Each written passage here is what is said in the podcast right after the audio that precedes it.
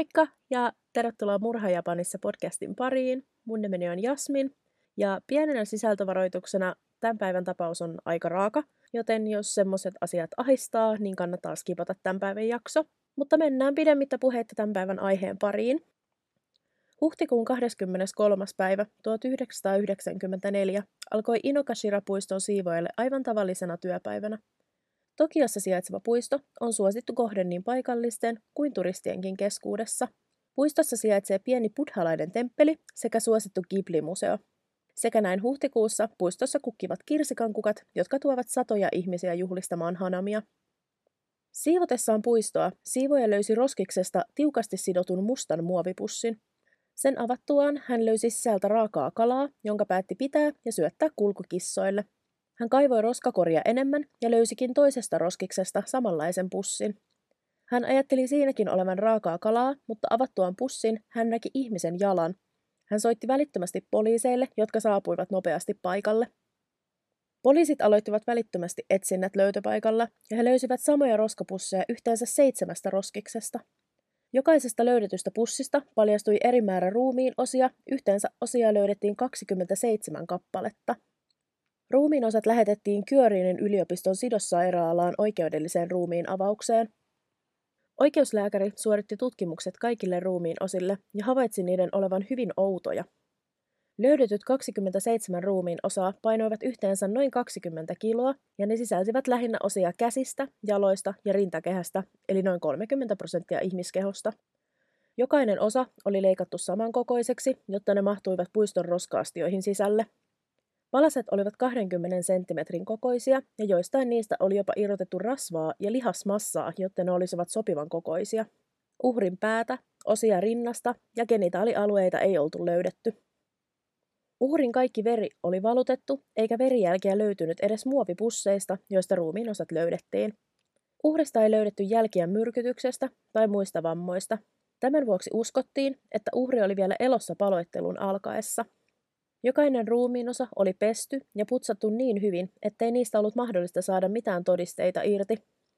Ilman minkäänlaisia todisteita tai sormenjälkiä poliisit löysivät itsensä umpikujasta, kuka uhri oli ja kuka olisi voinut tehdä näin tarkan ja kammottavan rikoksen.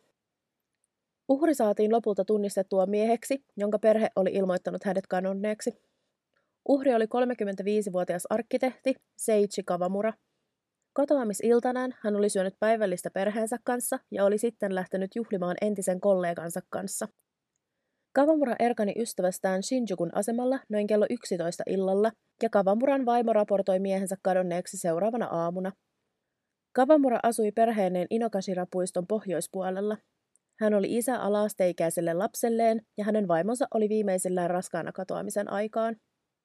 Poliisit kuulustelivat kaikkia Kavamuran perheenjäseniä, ystäviä ja kollegoita, mutta vaikutti siltä, ettei hänellä ollut vihamiehiä. Hänellä oli oma rakennusyritys, jolla asiat olivat hyvin ja töitä riitti. Poliiseilla oli kuitenkin muutamia vihjeitä, joita he alkoivat tutkia. Silminnäkijä havainnon mukaan kaksi tunnistamatonta miestä hakkasi Kavamuraa lähellä Kichijojin asemaa tapausta edeltävänä yönä. Kavamuran vaimo kuitenkin kumosi tämän kertoen miehensä tulleen kotiin sinä iltana vahingoittumattomana. Asukkaat Inokashiran lähellä raportoivat kuulleensa autokollarin ääniä yhdeksältä illalla. Poliisit eivät olleet kuitenkaan saaneet ilmoitusta autokollarista ja kuolin analyysissä sen mahdollisuus poissuljettiin, koska Kavamuralta ei löytynyt siihen sopivia vammoja.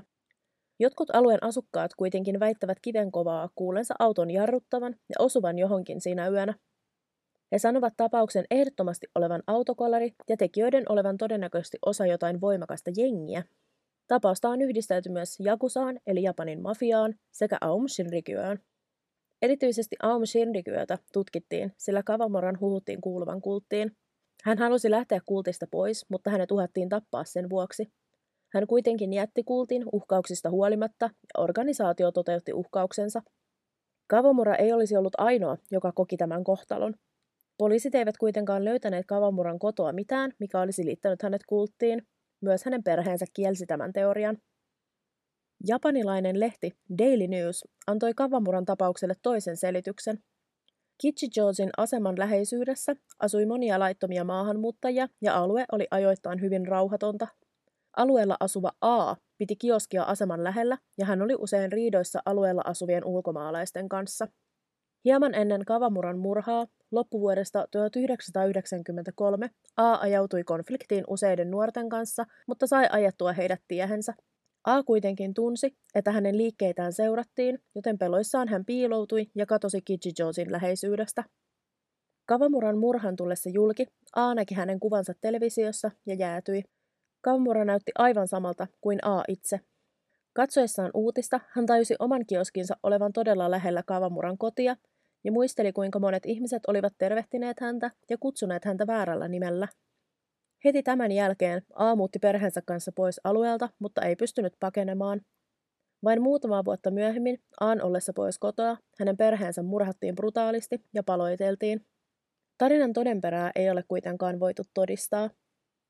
Vuosi Kamamuran murhan jälkeen hänen vaimonsa muutti toiseen kaupunkiin lasten kanssa ja meni uudestaan naimisiin entisen koulukaverinsa kanssa. Kavamuran isä, joka oli tapauksen aikaan ulkomailla töissä, eikä hänelle ollut kerrottu tapauksesta heti, kirjoitti kirjan poikansa muistoksi. Kirjasta tuli yllättävästi suuri myyntimenestys Japanissa. Vuonna 1995 tapahtuneet Hanshin maanjäristys ja Tokion metron sariinikaasuisku veivät lopulta huomioon Kavamuran tapaukselta. Vaikka poliisit kuulustelivat tuhansia ihmisiä, keräsivät yli 250 todistetta ja jopa 37 000 poliisia tutkitapausta, tekijää ei ole löydetty. Tapauksen vanhenemisaika oli 15 vuotta ja se meni valitettavasti umpeen huhtikuussa 2009. Vuonna 2014 Inokashira-puiston lampi tyhjennettiin haitallisten villieläinten hävittämiseksi ja toivo heräsi, että uusia todisteita löytyisi. Lammesta ei kuitenkaan löytynyt esimerkiksi ruumiin puuttuvia osia, kuten ihmiset olivat toivoneet. Tapaus on yhä tänä päivänäkin selvittämättä ja totuus tapahtumista saattaa jäädä kaikilta pimentoon.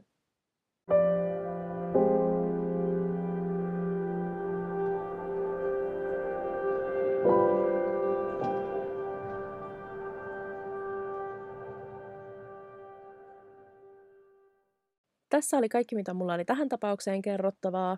Tämä on nyt tällainen todella lyhyt jakso, mutta ensi viikon jakso tulee olemaan aika pitkä, joten sen takia mä nyt tein vähän tällaisen lyhyemmän, niin mä pystyn keskittymään tuohon ensi viikon jaksoon enemmän. Mutta olisi tosi kiva kuulla, että mitä mieltä te olette tästä tapauksesta ja että mikä teidän mielestä voisi olla se NS niin kuin oikea tapahtumaketju. Mulle voi laittaa kommenttia tai viestiä Instagramissa at murhajapanissa tai ihan sähköpostia osoitteeseen murhajapanissa at gmail.com. Mutta tässä tosiaan kaikki tänään ja ensi viikkoon taas. Moi moi!